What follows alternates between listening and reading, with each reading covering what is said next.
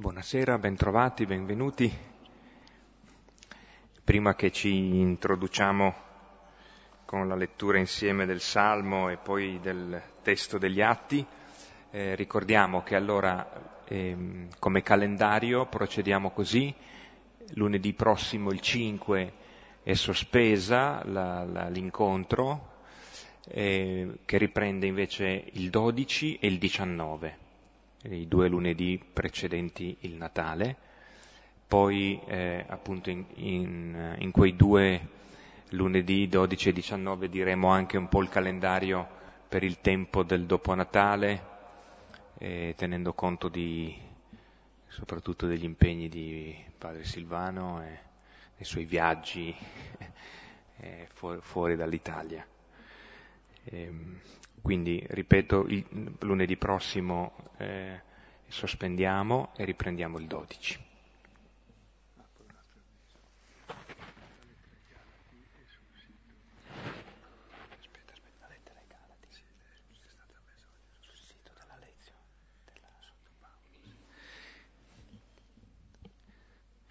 Ecco, un altro avviso eh, più tecnico è per i frequentatori del sito che ascoltano poi le registrazioni delle, delle lezioni, così è disponibile da, da, oggi alla voce Paolo nel, nel sito anche la, la, lezione sulla lettera ai Galati, eh, intera, intera. La, la, la lettura e il commento completi della lettera di San Paolo ai Galati. Quindi il sito sta diventando molto eh, ben rappresentato biblicamente. Prepariamo il Salmo per stasera, il Salmo 94, 94-95, venite, applaudiamo al Signore.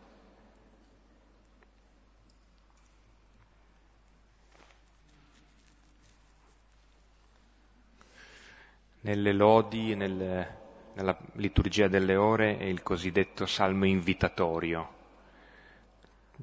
quindi è la, l'invito, l'esortazione alla lode, alla um, docilità del cuore, a un cuore che si lascia eh, interrogare, si lascia raggiungere e toccare dalla, dalla mano del, del Signore, dalle sue meraviglie e l'opposto è appunto l'indurimento del cuore, quello che qui viene citato come nell'episodio noto del cammino dell'Esodo, Meriba e Massa nel deserto. Due cori, il primo coro alla mia destra. Venite applaudiamo al Signore, acclamiamo alla roccia della nostra salvezza. Accostiamoci a Lui per rendergli grazie, a Lui acclamiamo con canti di gioia. Poiché grande Dio è il Signore, grande Re sopra tutti gli dei. Nella sua mano sono gli abissi della terra, sono sue le vette dei monti. Suo è il mare, egli l'ha fatto, le sue mani hanno plasmato la terra. Venite, prostrati adoriamo, in ginocchio davanti al Signore che ci ha creati. Egli è il nostro Dio e noi il popolo del suo pascolo il gregge che egli conduce. Ascoltate oggi la sua voce, non indurite il cuore come a Meriba, come nel giorno di massa nel deserto. Dove mi tentarono i vostri padri, mi misero alla prova, pur avendo visto le mie opere.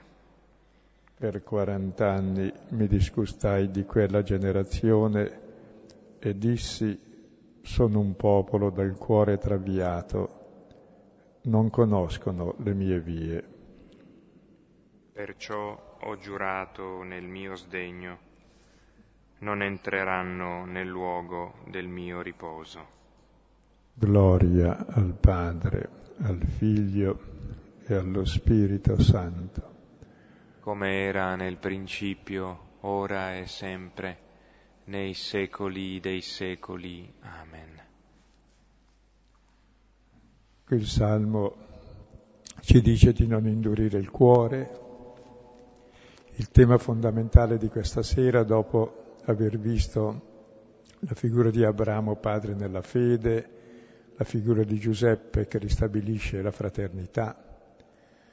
Il primo è figura di Cristo che è figlio perché è il primo che crede totalmente all'amore del Padre, il secondo è figura di Cristo perché crede all'amore dei fratelli e lo vive con lo stesso amore del Padre, il terzo è Mosè che compie tutto il cammino di liberazione per giungere alla fede in Dio invece che agli idoli e alla libertà della vita fraterna che sarà il popolo che abita la terra. E si concentra su Mosè per dire una cosa, che Mosè fu osteggiato non per molto tempo, i primi 40 anni no perché faceva una vita da figlio del faraone, quando a 40 anni vuole aiutare i fratelli, subito cominciano a osteggiarlo e fugge nel deserto per 40 anni grazie all'ostilità dei fratelli che voleva liberare. E poi gli altri 40 anni che li conduce nel deserto sempre l'hanno osteggiato.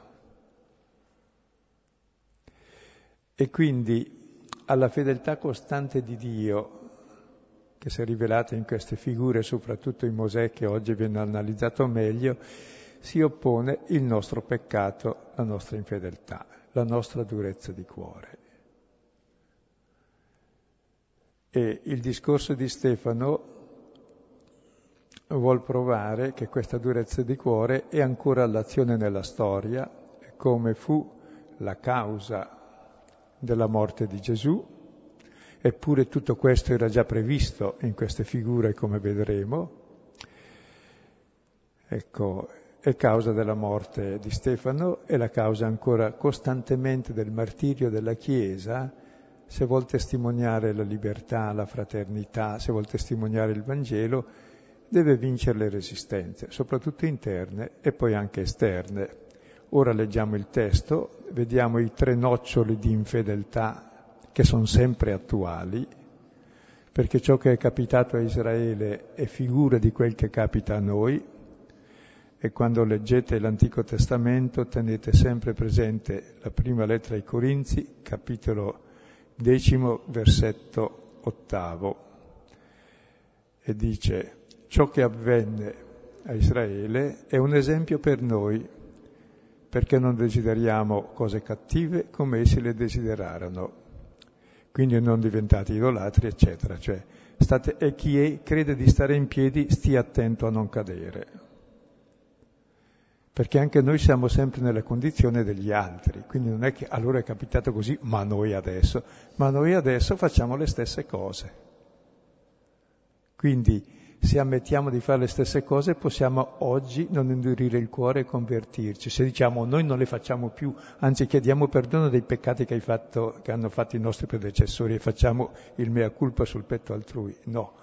Se scopriamo che le facciamo anche noi, facciamo il mea culpa sul nostro petto, allora ci convertiamo e ascoltiamo oggi la sua voce. Il problema è ascoltarla oggi, non far finta di averla ascoltata e poi dire loro però non l'hanno ascoltata ma noi siamo più bravi. E no. E così facciamo i monumenti ai profeti che loro hanno ucciso, così testimoniamo di essere figli di quei profeti, degni figli. Ci ammazziamo i presenti per onorare i passati. Quindi leggiamo questo testo con timore trepidazione e apertura di cuore, perché ci descrive tutte le nostre resistenze e idolatrie che ancora oggi ci sono e che sempre ci sono nel nostro cuore. Sempre quell'Egitto e quella Babilonia che sta in noi. Siamo al capitolo settimo, dal versetto 35 al 53.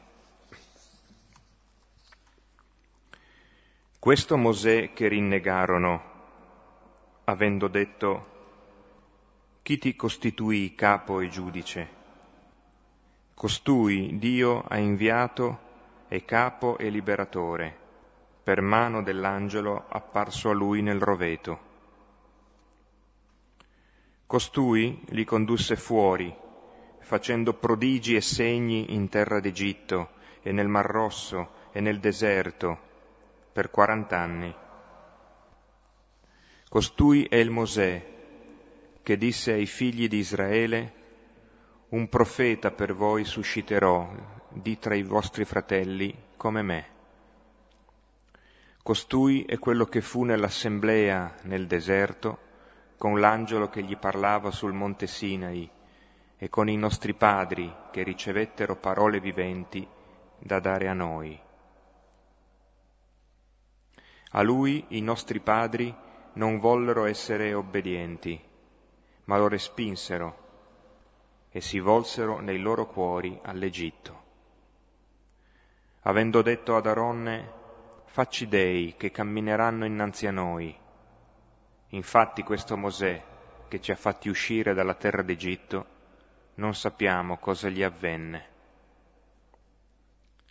E fecero un vitello in quei giorni, e offrirono sacrifici all'idolo e si rallegrarono nelle opere delle loro mani. Ora si volse Dio e li consegnò a render culto all'esercito del cielo, come è scritto nel libro dei profeti. Mi avete forse offerto vittime e sacrifici per quarant'anni nel deserto, o casa di Israele, e sollevaste la tenda di Moloch e la stella del vostro Dio Refan, figure che faceste per adorarle, e io vi trasferirò al di là di Babilonia. La tenda della testimonianza avevano i nostri padri nel deserto, come colui che parlò a Mosè aveva ordinato di farla, secondo il modello che aveva visto.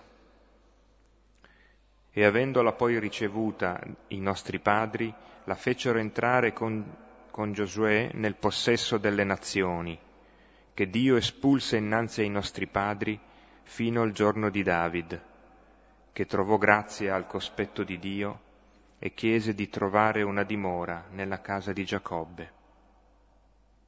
Ora Salomone gli edificò una casa, ma l'Altissimo non abita in manufatti, come disse il profeta. Il cielo per me è trono e la terra sgabello dei miei piedi. Quale casa edificherete per me, dice il Signore, o quale luogo sarà il mio riposo? Non forse la mia mano fece tutte queste cose? duri di cervice e incirconcisi nel cuore e negli orecchi. Voi sempre allo Spirito Santo vi opponeste, come i vostri padri, anche voi. Quale dei profeti non perseguitarono i vostri padri? Uccisero anche coloro che avevano preannunciato sulla venuta del giusto, di cui diventaste adesso traditori e uccisori. Voi, che riceveste la legge tramite disposizioni di angeli e non la custodiste. Ecco, forse non riusciremo a fare tutto il pezzo, però almeno arriviamo al punto decisivo, duri di cervice e incirconcisi di orecchie. Voi sempre opponeste resistenza allo spirito, come i padri vostri, anche voi. E siccome quelli lì sono anche padri nostri, anche noi.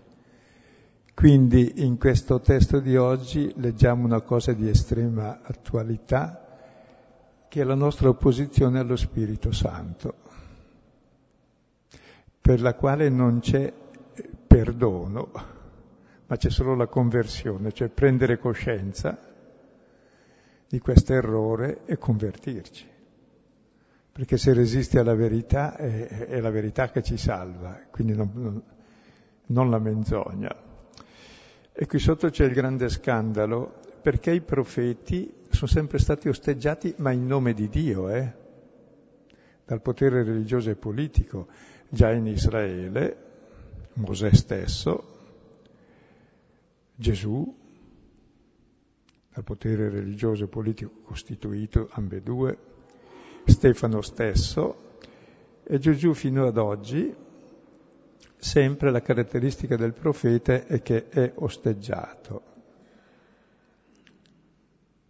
Sempre. Se no è un incensatore, è, un, è uno che imbroglia e punta al potere, allora è osannato e fa magari anche carriera. Nessun discepolo è superiore al suo maestro. Se hanno fatto così con il vostro maestro, faranno così anche voi. E quando vi capiteranno queste cose, credendo di far bene davanti a Dio, e questo è il tragico, bene, rallegratevi, esultate, siete come Gesù. Perché davvero la storia va avanti e ciò che è capitato è immagine di ciò che capita sempre, ancora adesso. E le cose sono tre. Questa ostilità contro Mosè che porta il popolo alla liberazione, e vedremo lì tutte le resistenze che abbiamo anche noi verso questo cammino che si compie per 40 anni, cioè per tutta la vita. Mentre pensiamo di essere arrivati, ora siamo a posto. No, no. Per tirar fuori Israele dall'Egitto basta una notte, per tirar fuori l'Egitto dal cuore di Israele sono passati 3.000 anni, ma ce l'abbiamo dentro ancora l'Egitto. Quindi il primo punto è l'essere osteggiati. Il secondo è l'idolatria,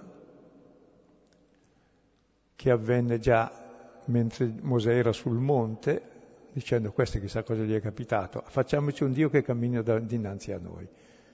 E in quel momento Dio stava parlando a Mosè. Invece che la parola preferiscono farsi qualcosa di loro, la loro parola, il loro prodotto. Quindi l'idolatria sempre attuale nella Chiesa è quel che dice ancora nella sua, eh, nella sua, parola, nella sua prima lettera ai Corinzi al capitolo decimo Paolo ai suoi cristiani, dopo quel che vi ho detto che queste cose sono esempio per noi, dice non diventate idolatri anche voi. E chi sta in piedi stia attento di non cadere perché può sempre cadere e vedremo le nostre idolatrie ancora oggi. E il terzo è la tenda dell'arca dell'alleanza, che ha portato il popolo nel deserto, l'ha portato anche alla conquista della terra, non è stata la spada a conquistarla, ma la presenza del Signore, che poi vuol diventare un tempio che verrà distrutto.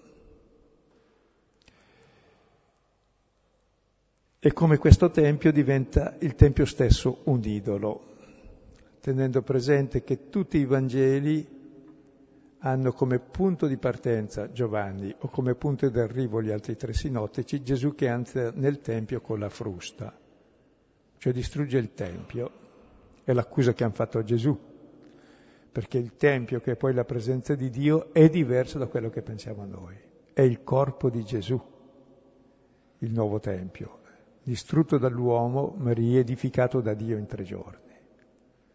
Quindi è il corpo dell'uomo risuscitato che vive la vita nuova, il vero Tempio, non latente. Vedremo anche il significato del Tempio che è uno dei modi per voler catturare Dio.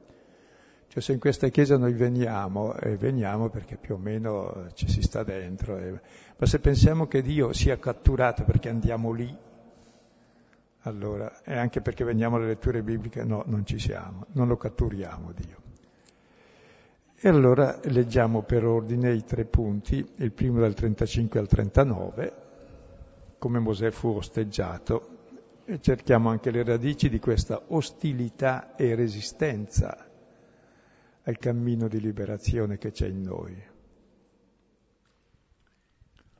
Questo Mosè, che rinnegarono avendo detto, chi ti costituì capo e giudice?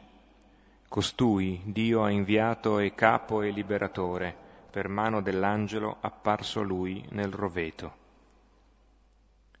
Costui li condusse fuori, facendo prodigi e segni in terra d'Egitto e nel Mar Rosso e nel deserto per quarant'anni. Costui è il Mosè che disse ai figli di Israele, un profeta per voi susciterò di tra i vostri fratelli, come me.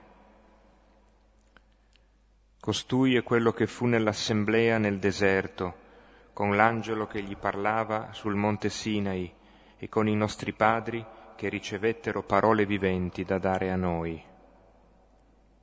A lui i nostri padri non vollero essere obbedienti, ma lo respinsero e si volsero loro cuori, nei loro cuori all'Egitto. Ecco, questi pochi versetti sono una ringa bellissima che parlano di Mosè, che è il grande eroe di Israele, colui che ha scritto e operato e ha fatto il Pentateuco, ciò che lì è narrato. Ecco, e si dice sei volte questo Mosè rinnegarono, questo Mosè e parla del suo inizio, quando voleva liberare il suo popolo, subito lo rinnegano dicendo tu vuoi farti capo ai giudici su di noi? E poi continua, costui Dio ha inviato come capo e liberatore. E poi continua, costui condusse fuori dal, dall'Egitto con prodigi e segni per 40 anni e li condusse nel deserto. Costui disse che susciterò per voi un profeta tra i vostri fratelli come me, ascoltate lui. Costui che parlò con Dio e ci, diece, e ci diede le dieci parole viventi, la via della vita. Proprio a lui i nostri padri non furono obbedienti. In fuori eh, sette volte, costui, costui, costui, costui, le sette cose che fa Mosè e tutte le nostre disobbedienze a lui. Più lui fa il bene, più noi siamo disobbedienti, meno ascoltiamo. E l'inizio comincia, questo Mosè rinnegarono e termina, volsero i cuori all'Egitto. Mosè che ha fatto un lavoro di 40 anni per tirare fuori dall'Egitto, il loro cuore torna indietro alla schiavitù. Cioè neghiamo la libertà e il cammino di libertà, così faticoso che è durato 40 anni, che dura tutta la vita. Ora, ci interrogavamo stamattina cosa vuol dire questo per noi. A parte il fatto storico, che se voi leggete, non leggiamo i testi perché leggete l'Esodo e i, num- il Leviti- e i numeri, il Levitico e il Deuteronomio, parlano tutti di Mosè, e tutte le mormorazioni contro Dio e contro Mosè. e, ed è la nostra storia questa, di resistenza a Dio. Perché resistiamo tanto a un cammino di liberazione di colui che è, invi- è inviato da Dio per liberarci, che fa segni e portenti, che ci conduce nel deserto, che ci dà la legge di santità, che ci conduce alla terra promessa, che ci promette un futuro diverso e che direttamente ha parlato con Dio dandoci la legge di libertà. La grande parola, le dieci parole viventi. Perché non lo ascoltiamo, questo inviato di Dio? Ecco, con Mosè si ripete il peccato originale si ripete ciò che abbiamo fatto anche contro Dio. Abbiamo rinnegato anche Dio perché non rinneghiamo anche il suo inviato. E cosa ci sta radice, alla radice di questo rinnegare colui che ci vuole portare alla libertà? Ecco, ragionavamo un pochino e forse questo innanzitutto è fatto per ignoranza, sempre. L'uomo è desiderio di libertà e di bene, ma si inganna. Già Adamo nel giardino voleva diventare come Dio, ma è giusto essere come Dio. Siamo fatti per essere come Dio. Ma c'è un inganno. Per essere come Dio devi ribellarti a Dio, perché Dio ti toglie la libertà. Quindi noi siamo desiderio di Dio, di libertà, di amore, di tutte le cose buone desiderio infinito, però siamo finiti, limitati. E noi pensiamo di diventare come Dio negando il nostro limite, invece di fare del nostro limite il luogo di comunione con Dio, di parola, di ascolto e di risposta con Lui. Quindi c'è sotto la cosa buona che il desiderio è infinito, la cosa negativa è che neghiamo la nostra identità il nostro limite, perché abbiamo paura che il nostro limite sia la fine di tutto, perché non crediamo di venire da Dio e tornare a Dio e cadiamo in delirio. Ecco, qui magari si potrebbe approfondire un po' perché è l'ambiguità del cuore dell'uomo. Perché facciamo il male? Mica per fare il male, è sempre a fin di bene che si fa tutto il male. Che abbiamo un desiderio infinito ma siamo finiti, limitati. E allora? Una cosa interessante nella dinamica del testo, così come Stefano, lo, il discorso che Stefano pronuncia, vi, vi siete accorti che... Ehm, anche come è stato letto e come è stato tradotto da Silvano, cioè questo Mosè e poi costui, costui, costui, c'è un crescendo di prodigi. No? Costui è quello che condusse fuori, che fece prodigi e segni, è il profeta che, eh, la cui presenza annunciava quella di un altro che sarebbe venuto che la lettura cristiana poi di questa profezia che è del Deuteronomio identifica in Gesù. Poi è quello che faceva da mediatore sul Monte Sinai, che trasmetteva parole di vita. No? Proprio lui, i nostri padri, respinsero. Cioè il crescendo di, di questo elenco di, di, di, prodigi e di, eh, di segni, e di autorevolezza che questi segni danno al profilo, alla figura di Mosè, si ehm, precipita, anziché avere un culmine, a un precipizio. E, ed è, è, questa disobbedienza e, e questa, questo rifiuto del popolo di ehm, ehm, aderire a Mosè, ma in questo l'espressione biblicamente, l'espressione volgere il cuore è molto forte. Pensate all'eco che ha in Giovanni alla fine del Vangelo, no? volgere lo sguardo a colui che hanno trafitto. Vuol dire veramente cominciare la conversione, vuol dire no, credo. Cioè, è molto forte in Giovanni quel punto lì. E l'espressione è simile. Allora, volgere il cuore vuol dire veramente aderire aderire all'Egitto, cioè la terra da cui sei uscito, la terra da cui hai gridato, perché eh, l'origine, vi ricordate che quando, quando Mosè va attirato dalla, dal roveto che brucia e non consuma, eh, la, l'incontro che ha è, parte da questo ascolto del grido, eh, no? Molto forte come crescendo fino al precipizio. E mentre parlavi un pochino mi si illuminava una cosa strana, no? che è sempre scandalosa. Perché il giusto sempre patisce? Perché chi fa il bene la paga sempre, non è creduto, cominciando da Dio per primo, perché è rifiutato e osteggiato.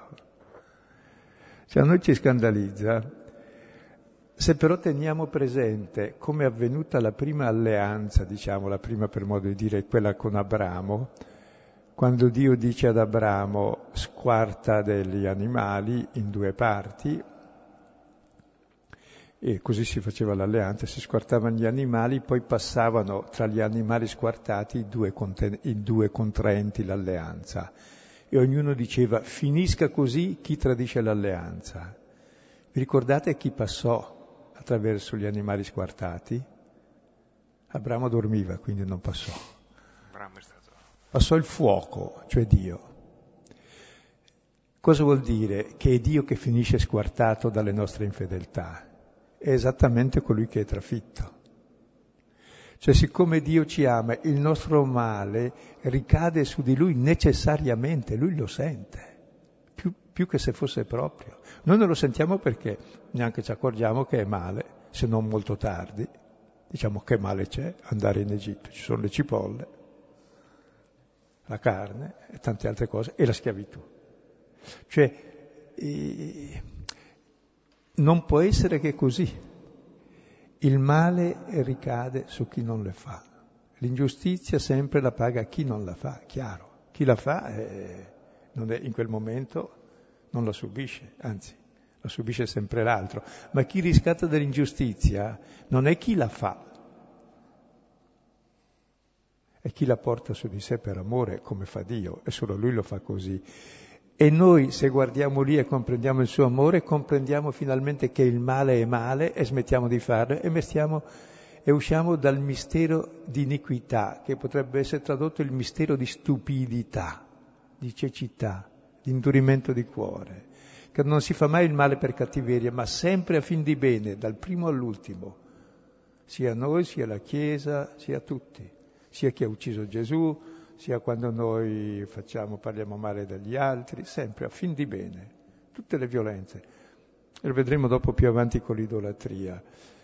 Per cui c'è davvero questo mistero di male che ricade sul giusto e quindi non ci meravigli che Mosè, tutti i profeti, Gesù, Stefano e anche oggi, tutti quelli che abbiamo osteggiato da Don Milani, Don Mazzolari, Padre Turoldo, Don Zeno, tutti gli, tutti, avuto, tutti, quelli che hanno avuto un certo significato spirituale in Italia per il rinnovamento hanno sempre avuto difficoltà, ma non solo in Italia, nel mondo, ma la cosa è antica.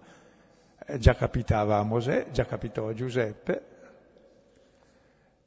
è capitata a tutti, cioè veramente quel che capita a Cristo e capita a tutti i poveri cristi, capita anche a tutti i testimoni del Vangelo e con buona pace. Per cui preoccupatevi, guai a voi se diranno bene di voi. Dice Gesù.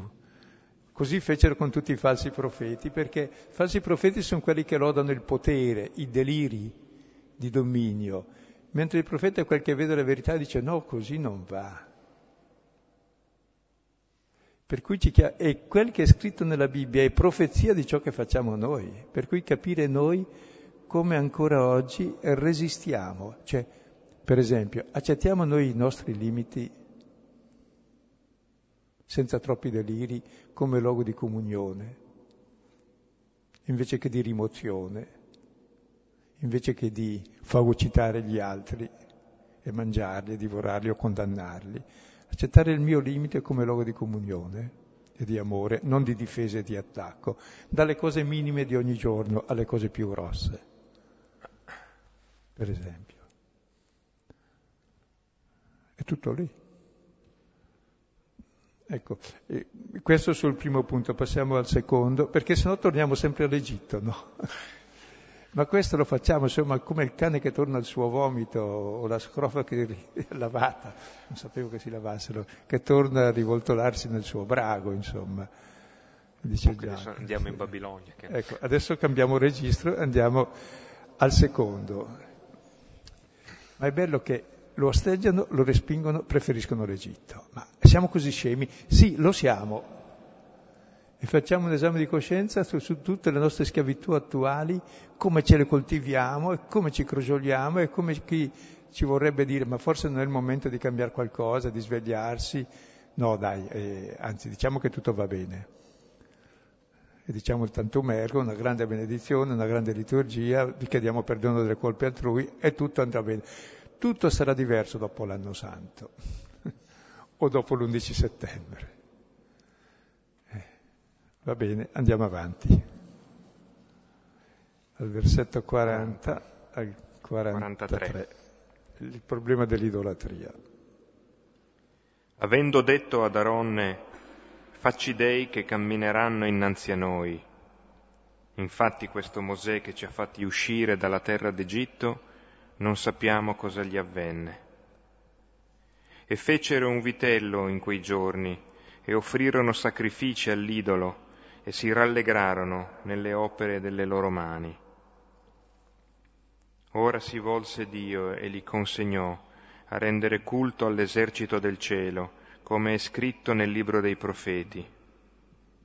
Mi avete forse offerto vittime e sacrifici per quarant'anni nel deserto, o casa di Israele, e sollevaste la tenda di Moloch e la stella del vostro dio Refan, figure che faceste per adorarle, e io vi trasferirò al di là di Babilonia.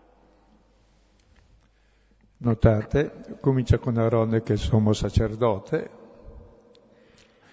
fratello di Mosè, il quale è il primo a fargli idoli quindi è una produzione tipica sacerdotale, l'idolo. E comincia vogliamo un Dio che cammini davanti a noi. Oh, e vedremo cosa significa. E termina, vi trasferirò a Babilonia. Cioè il risultato dell'idolatria è l'esilio, la Babilonia. E tra l'Egitto e Babilonia c'è una differenza, che in Egitto uno c'è per caso e sta male per l'ingiustizia altrui che lo opprime. In Babilonia ci va per colpa sua, perché ha tradito Dio e si è fatto gli idoli. Quindi è il suo peccato che l'ha mandato a Babilonia. Quindi ci può salvare Dio dal nostro peccato e il nostro peccato è sostanzialmente l'idolatria. In cosa consiste l'idolatria? È un'operazione che nella Bibbia, qui nel racconto della Genesi, fa Erode 32, che non fa nulla di strano. Vogliamo un Dio che cammini davanti a noi, perché questo Mosè che ci ha fatto uscire non sappiamo più cosa gli avvenne. Dove stava Mosè? Stava sul monte a parlare con Dio, ricevendo le parole, quelle parole di cui ancora oggi viviamo. E noi preferiamo invece piuttosto a uno che ascolta Dio, preferiamo qualcosa di molto visibile perché ascoltare vuol dire che tu impari e obbedisci e esegui. Invece l'idolo è molto migliore, perché tu devi far niente. Tu basta che faccia la novena, faccia certe pratiche e poi ottieni tutto, perché Dio è, è l'onnipotente. E allora, insomma, è contro il primo comandamento non farti immagini di Dio e noi siamo pieni di immagini. Non ho nulla contro le immagini se sono belle. Ho, ho, molto contro l'immagine, il culto dell'immagine, si chiama idolatria il culto dell'immagine. Oggi è tutto culto dell'immagine. Perché vogliamo la visibilità. Dio l'hai mai visto? Se l'hai visto curati. Dio va ascoltato e poi il suo volto, certo che c'è, è il volto del fratello e del tuo volto si accoglie il fratello.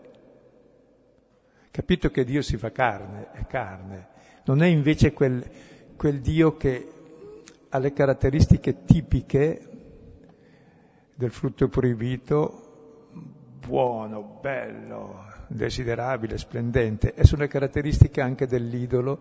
Ricordate Daniele 2,31, la statua d'oro enorme, grande, affascinante, bellissima e terribile perché se tu non l'ascolti ti distrugge. Eh?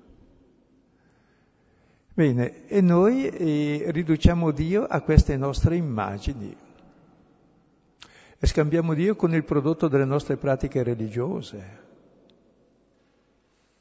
e con le nostre istituzioni. L'istituzione tende a mantenere se stesso, a assolutizzarsi. No, no, non è così. L'istituzione Chiesa è fondata sulla parola di Dio che è sempre la forma e la riforma e ci chiama sempre a conversione ogni volta che la leggiamo. Per questo, bene o male, andiamo avanti ancora. Ogni volta che leggiamo la parola di Dio, sempre ci chiama a conversione, cioè non ci giustifica mai, ci rende giusti, cioè ci fa vedere il male, ci chiama a conversione ci dona il perdono e la remissione del male, perché il male è dato solo dalla fessaggine. E noi ci facciamo sempre queste immagini e ci ancoriamo le immagini, sia quelle materiali, ma questa è roba da niente, ma anche le ideologie, le idee. Se voi guardate quanto in teologia è ideologia, che sembrava non si può fare diversamente e vado molto indietro nel tempo in modo che uno capisca e, capi- e lo, lo applica al presente che è ancora più evidente se uno apre gli occhi.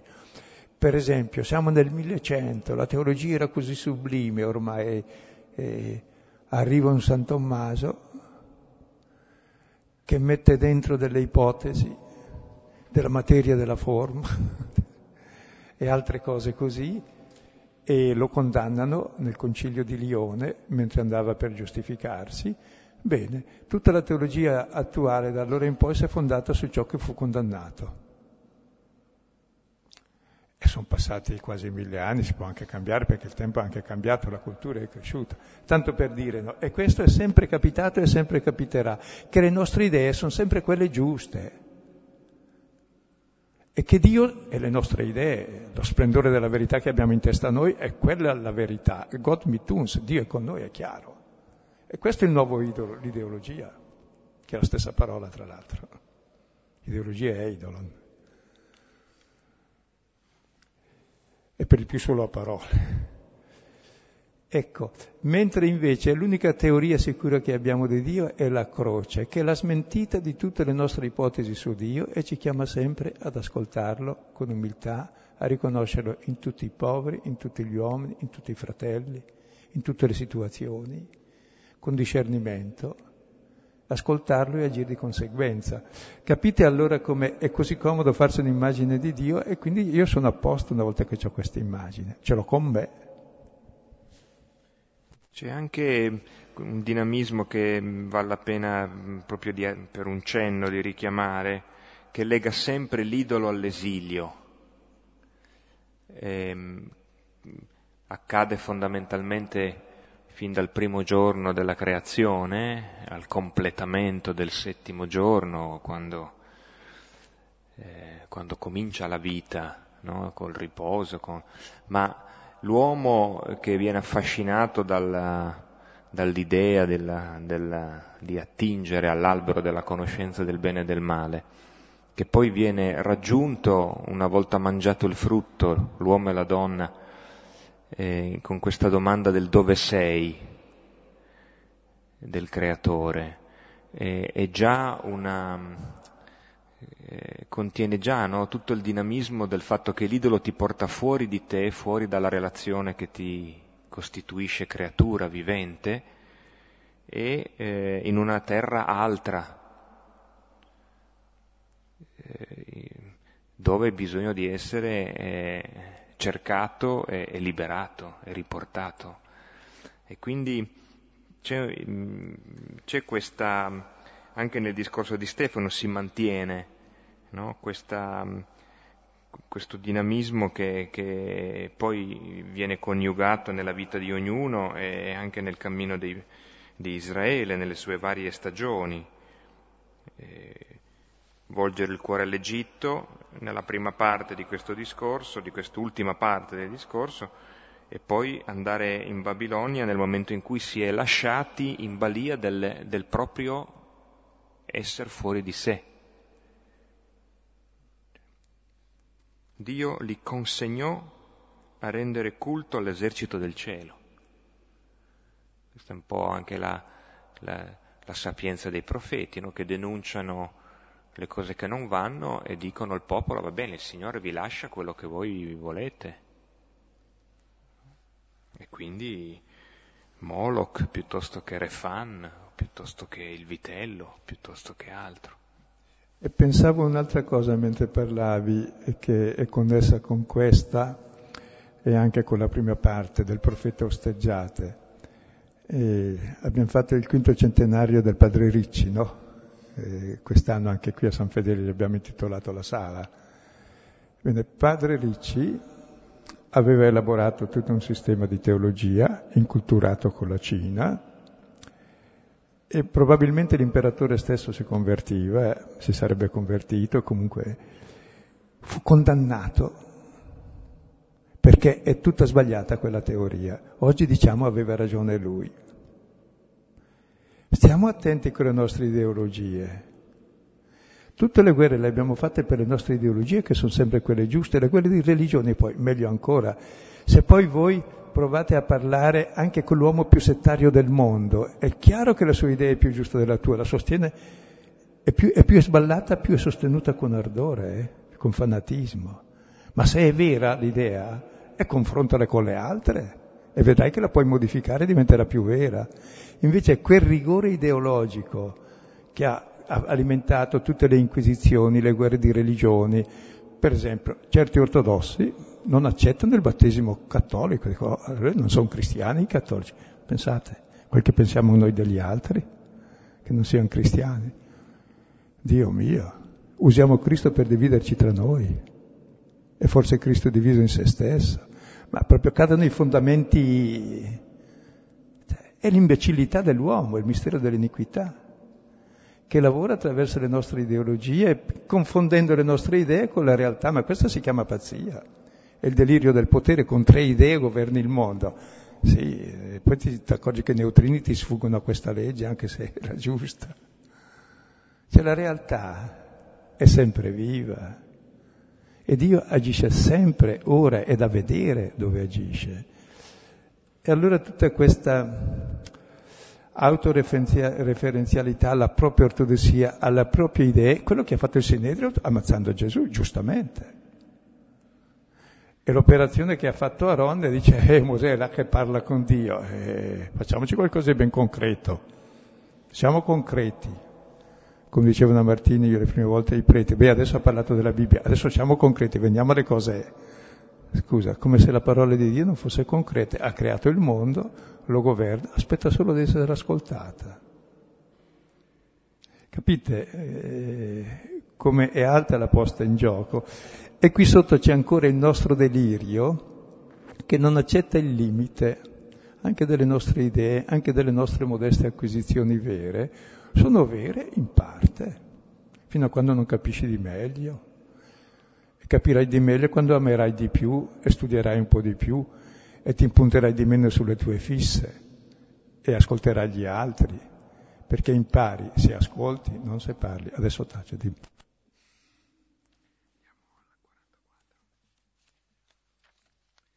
Se no finiamo a Babilonia. Esatto. che è il peccato. E adesso arriveremo al peccato contro lo spirito, che è questo. Mm.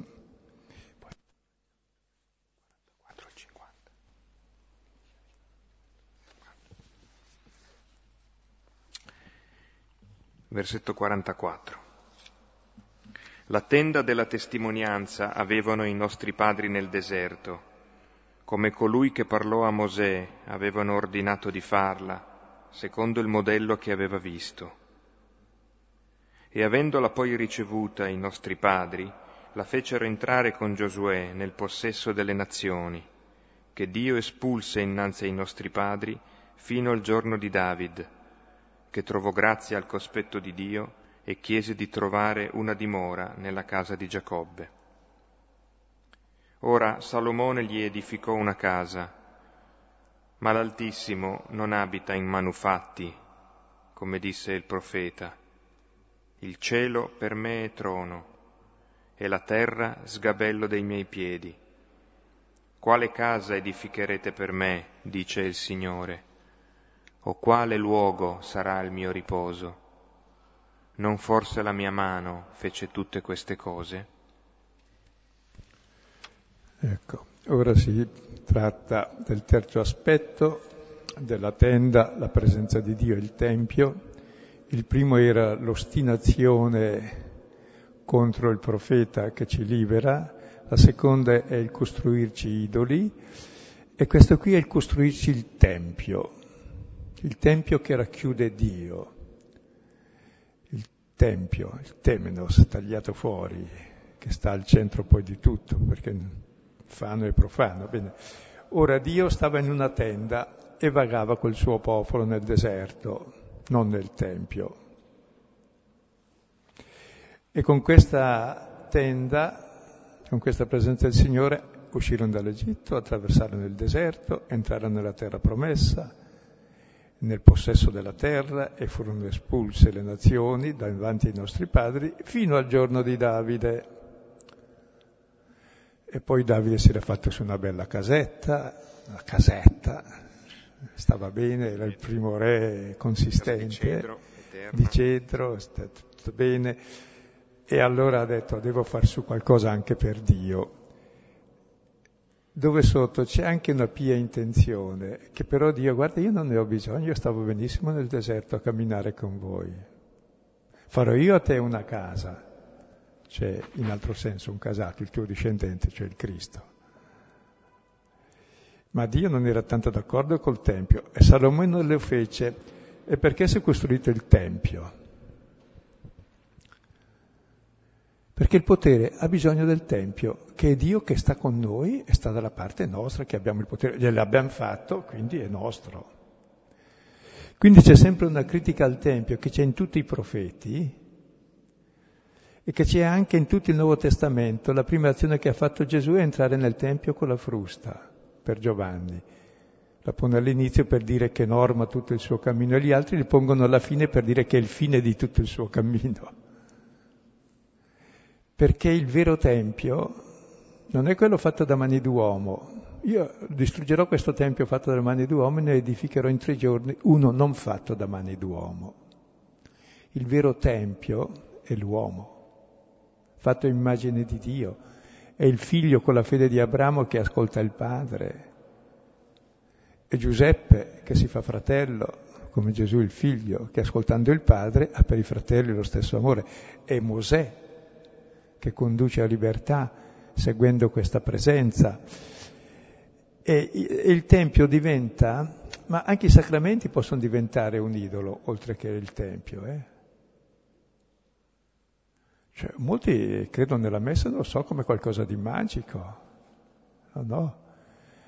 È la memoria e quindi la presenza reale del Signore che ha dato la vita per noi peccatori per liberarci dalle nostre schiavitù, dal nostro egoismo.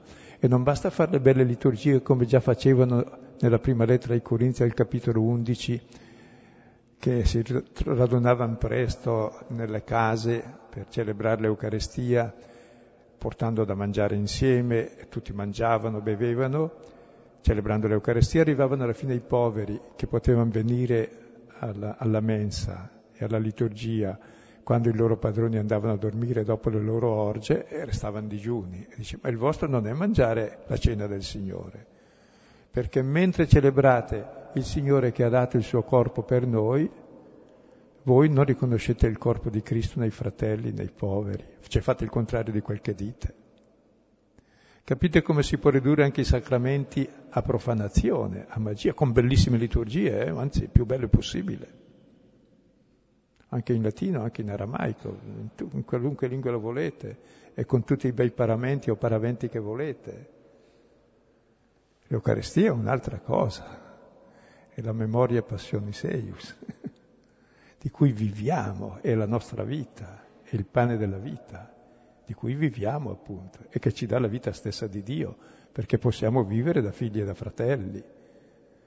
E non è il talismano, per cui questo volere circoscrivere Dio per averlo in mano è tremendo. Tant'è vero che la Chiesa primitiva, dopo il terzo secolo, quando prima celebravano sempre nelle case in privato, quando poi potevano trovarsi anche insieme pubblicamente, non costruirono mai dei templi e non chiamarono mai tempio.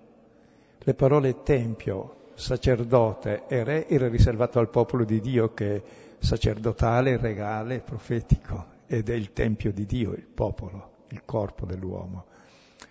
Invece del Tempio usarono la basilica, che era il mercato, dove poi nel mercato c'era anche il seggio, la, la, la carega, la, la cattedra, il, il, seggio del giudizio, allora l'hanno chiamata anche cattedrale, e poi la chiamarono Duomo, che vuol dire casa. Cioè è, è sempre qualcosa di familiare, cioè, sono le relazioni tra le persone, le pietre vive che fanno il Tempio di Dio e siamo noi, congiunti gli uni con gli altri.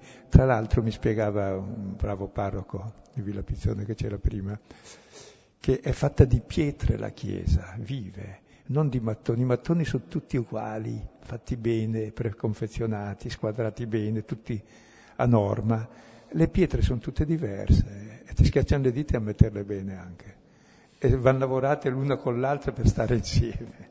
È molto bella anche l'immagine della pietra, che è qualcosa di vivo, che va lavorato perché ci stia insieme agli altri. Ecco, e quando Salomone edificò una casa, non è che, che Dio fosse molto contento, perché Dio, ma Dio, l'Altissimo, non abita in manufatti. Lo dicono i profeti, Geremia 7, 1 seguente, Tempio di Dio, Tempio di Dio, Tempio di Dio, col fischio dice, citando eh, 1 Samuele 4, 1 seguenti. Sono testi da leggere. Eh? Magari tiriamo fuori questa cosa del Tempio perché e ci tiene molto Stefano a mostrare che già tutto l'Antico Testamento diceva così, è una critica al Tempio come la pensano loro e come la pensiamo ancora noi oggi, perché il Tempio è poi la somma dell'istituzione, no? Da conservare assolutamente, voluta da Dio, voluta dall'Io se non altro. E farei solo notare che nel versetto 41 ehm, c'è questa, eh, questo commento, che anche questo è profondo e non è solo così di passaggio, del rallegrarsi nell'opera delle proprie mani, che anche Isaia, eh, quando parla del, del popolo che si converte, uno dei segni che sarà avvenuta questa conversione è non chiameremo più nostro Dio l'opera delle nostre mani. E quindi eh, quest'opera delle mani che poi viene, eh, viene richiamata dopo il versetto 48 nei manufatti. No? C'è, una, c'è, una, corrispondenza e questa mattina mentre preparavamo un po' questo momento con voi, ehm, ci sembrava importante semplicemente accennare, perché non c'è tempo di approfondirlo, ma che la, la logica del manufatto, così come emerge dal discorso di Stefano, che poi è la, la linea profetica, è esattamente l'opposto della incarnazione, eh, cioè il manufatto in qualche modo prende una cosa limitata e la macrodimensiona, la la rende eh, appunto la, la idolatra,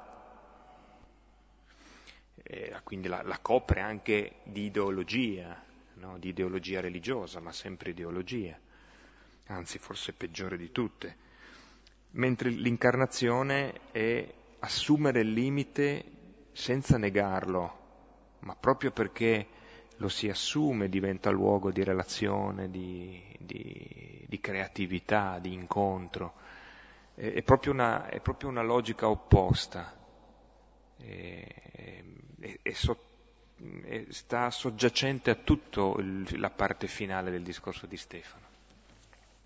Scusa, mi hai suggerito una cosa su questo versetto 41. Eh, l'altra cosa è che offrono sacrifici all'idolo, eh. Esige la tua vita l'idolo. E poi prima hanno inventato una parola in greco che non c'era, per costruire gli idoli è moscopoiein, fare il, vitello. una sola parola, fare il vitello. Noi siamo specialisti nel fare vitelli, non come le mucche, il vitello d'oro dell'idolo, specializzati. E, ne hanno fatto un verbo, che è l'operazione tipica, ci facciamo i vitelli, i vitellini, eccetera, di tutte le misure, che sono i nostri idoli, le nostre ideuzze, le nostre fisse, le nostre sicurezze, il Dio che deve fare quello che vogliamo noi, che è la perversione. Che se Dio fa quel che vogliamo noi, poveri noi. Vogliamo semplicemente negare i nostri limiti, quindi neghiamo noi stessi e nel nostro limite negato mangiamo gli altri, quindi neghiamo gli altri, neghiamo Dio, cioè distruggiamo il mondo se Dio ci ascolta. Quindi niente farsi eh, moscopoiein, farci questi vitelli, ma obbedire a Dio, alla parola, a quel Mosè che non sappiamo cosa sta lì a fare. E proviamo a stare anche noi con lui. E saremo fatti noi a immagine di Dio.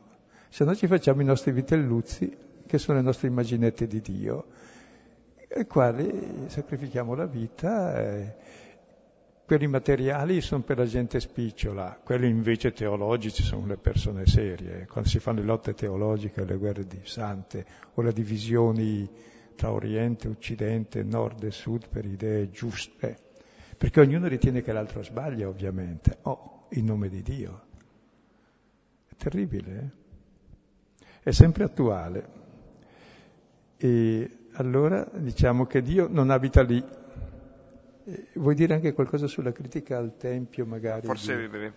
così per dare una, un invito alla lettura di, di, questo capitolo settimo di Geremia, è uno dei gesti anche profetici che, che, che ogni tanto eh, i profeti in modo anche plateale svolgevano. Allora dice così, questa è la parola che fu rivolta dal Signore a Geremia. Che cosa dice Dio a Geremia? Fermati alla porta del Tempio del Signore.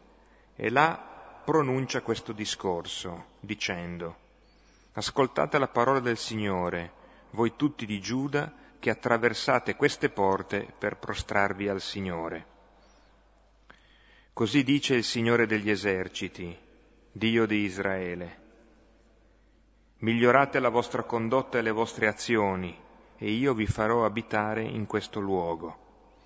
Ora, voi immaginate la scena, no? la gente che entra in chiesa la domenica, supponiamo, e il, il profeta che si mette alla porta del Tempio, o diciamo pure anche della chiesa, perché tanto il discorso è analogo, e ehm, invita le persone che entrano a cambiare vita, se no non abitano, non abitano il luogo. Migliorate la vostra condotta e le vostre azioni e io vi farò abitare in questo luogo. Se no è come se voi ci entrate ma non ci state, non ci siete. Per voi è la domanda del dove sei, di Dio ad Adamo. Perciò, appunto, non confidate nelle parole menzognere di coloro che dicono Tempio del Signore, Tempio del Signore, Tempio del Signore è questo. Poiché se veramente emenderete la vostra condotta e le vostre azioni, se realmente pronuncerete parole giuste sentenze fra l'uomo e il suo avversario, eccetera, eccetera. No? Se, se, cambiate vita allora ha senso questo entrare nel Tempio perché lo abitate veramente se no non c'è nessun, non c'è nessun incontro. E poi le, le, le, parole si fanno anche ancora più dure perché eh,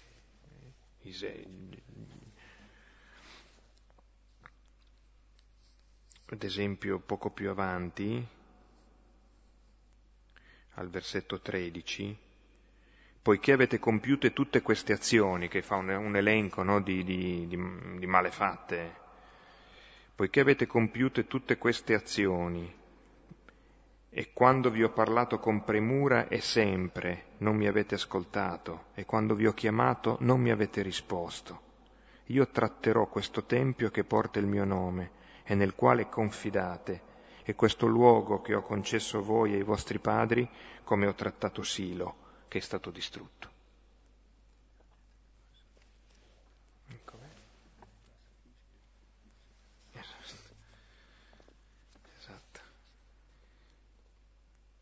E più avanti ancora, e il tono è questo, è, ed è, è quando, quando venivano ricordati appunto gli episodi evangelici comuni a tutti e quattro i Vangeli sinottici e Giovanni del, dell'ingresso di Gesù nel Tempio, della cosiddetta purificazione del Tempio, e la logica è esattamente questa. Gesù fa un gesto che entra nel solco di, del, dei gesti profetici. E concludiamo allora il testo. Come dice il profeta Isaia 66, i primi due versetti, tradizione del Septuaginta, il cielo è il mio trono, la, sgabella, oh, la terra sgabella dei miei piedi. Quale casa edificherete per me? O quale luogo sarà il mio riposo? Neanche il cielo lo contiene, neanche la terra è solo uno sgabellino, tutto l'universo, la terra, i suoi piedi. Non forse la mia mano ha fatto tutte queste cose e poi continua che lui abita nel cuore dell'umile, di chi ascolta la sua parola il Tempio del Signore siamo noi che ascoltiamo Lui, perché Dio è amore e abita dove è amato, e parola abita dove è ascoltato, è capito, è accolto. Altrove è tutta idolatria, proiezione dei nostri deliri. Ecco, e allora dove sta Dio? Ma Dio è l'essere di ogni cosa, Romani 11:36, che tutto viene da Lui, tutto grazie a Lui, tutto è per Lui lui è tutto in tutte le cose, 1 Corinzi 15, 28. Oppure leggete il capitolo primo degli Efesini, versetto, de, versetto decimo, quando il progetto di Dio è ricapitolare tutto in Cristo, cioè tutti i fili, tutti i tessuti delle, eh, trovano si, eh, racapitolarsi e raccapezzarsi, cioè che tutti si unificano in Cristo tutti i fili dell'universo, perché tutto è stato fatto in Lui, per Lui e in vista di Lui. E in Lui tutto ciò che è è vita, fuori di Lui non esiste nulla. Capite allora dov'è il vero Tempio? È prendere coscienza di questa presenza di Dio in tutte le cose, in ogni avvenimento, in ogni persona. E venerarlo, rispettarlo, anche nel creato. Dio dappertutto è presente, il suo Tempio è tutto, ma il suo vero Tempio è il cuore dell'uomo. Difatti quando tu preghi, Matteo 6, 6 seguenti, chiuditi a chiave nella tua dispensa, e lì prega il Padre tuo nel segreto il Padre tuo che vede nel segreto ti restituirà ciò che hai perso, cioè la tua identità e se stesso. E questo luogo segreto che è la dispensa è il nostro cuore, è la nostra interiorità dove Dio è interno a noi più di noi stessi. E lì incontri Dio, se non lo incontri lì non lo incontri da nessuna parte. È quel cuore che ascolta la parola e che accoglie. Per questo allora non bisogna essere incirconcisi, l'accusa profetica, no? Terminiamo con quella, con il versetto 51, incirconcisi. Duri di cervice e incirconcisi nel cuore e negli orecchi, voi sempre allo Spirito Santo vi opponeste, come i vostri padri, anche voi. Ecco la testa dura, che non capisce niente, e non vuol capire, il cuore incirconciso, cioè il cuore pagano, ma anche gli orecchi non vogliono ascoltare la parola ma le proprie idee, la sacra dottrina che ci inventiamo noi, come dice Gesù, voi di queste cose ve ne inventate molte, c'è il capitolo 7, le vostre tradizioni che vi tramandate voi, che hanno tanta apparenza di bontà e che annullano il comandamento di Dio. E siamo specialisti nel farle che il Vangelo è scritto per la Chiesa, mica per gli altri. Voi sempre vi opponeste allo Spirito Santo. Ora, opporsi allo Spirito Santo, lo Spirito è la vita, Santo è la vita di Dio, alla vita di Dio ci ammazziamo Dio in fondo, e lo Spirito Santo è l'amore tra padre e figlio. È quell'amore che ti cambia sempre il cuore e ti apre il cuore a tutti. E noi ci opponiamo allo Spirito Santo, cioè non vogliamo cambiare. Noi siamo a posto, cosa facciamo di male? Osserviamo quei quattro precetti, magari ce ne inventiamo altri quattro un po' più difficili, così abbiamo anche i super erogatori e così abbiamo garantita la salvezza. No, questa qui è idolatria e, mercante- è il mercanteggiamento del Tempio è proprio lo Spirito Santo che deve abitare nei nostri cuori, l'amore di Dio che ci pervade ci apre il cuore a tutti, a quel Dio che vive dappertutto e opera in ogni situazione e che ci precede e che si dona a tutti e che è sempre nuovo e che non puoi mettere nella gabbia mai lo Spirito Santo, neanche sotto il cappello che lo copre, qualunque cappello sia è la fiamma inestinguibile de, del Dio amore che vive nel mondo di cui il mondo vive. E sta a noi riconoscerlo e coltivarlo. E tutti i profeti sono sempre maltrattati, da quelli più antichi ai più moderni, perché seguono questa voce che ci chiama conversione, la conversione verso l'amore e l'apertura del cuore. Sì, questo è la, è il momento, il primo momento della, del, dire, del culmine del discorso di Stefano che è l'accusa. Sono tre versetti finali che sono dopo il lungo memoriale, diciamo, no? c'è proprio una, un percorso di memoria biblica, di memoria del cammino, con le tappe Abramo, eh, Giuseppe, i fratelli, Mosè, il Tempio, in questo binomio poi che eh, come dire, sotto traccia di tutto è il binomio terra-libertà. Terra-libertà. E quindi poi la, l'accusa la riprendiamo perché è quella che porterà poi alla condanna di, di Stefano e alla sua morte come, come il suo maestro. Allora direi per questi 15 giorni possiamo restare su quanto abbiamo visto del discorso di Stefano leggendo di nuovo se volete Abramo, poi Giuseppe e poi questa storia di Mosè meditando molto sapendo, e leggendo pure prima Corinzi 10 versetto 6 fino al 13 sapendo che sono scritte per noi queste cose e poi la storia di Mosè è abbastanza più nota, appunto, quindi potete anche rivederla attraverso il testo e anche vedere come il testo è strutturato proprio molto bene, questa accusa accurata, costui, costui, costui, costui, proprio lui. Prima tutto quello che fa di bene, proprio questo avete rinnegato e siete tornati in Egitto. Cioè la nostra pervicacia proprio nel fare il male. E poi la storia appunto dell'idolatria, vedere i nostri idoli. E poi il Tempio, la presenza di Dio, che è nel nostro cuore, che abita nello Spirito, proprio mediante lo Spirito dimora in noi e noi siamo Tempio di Dio e Dio è interior intimo meo, è più dentro di me di me stesso. Ed è lì la nostra identità. Ed è lì che possiamo accogliere il nostro limite come luogo di comunione con gli altri e vivere così lo spirito.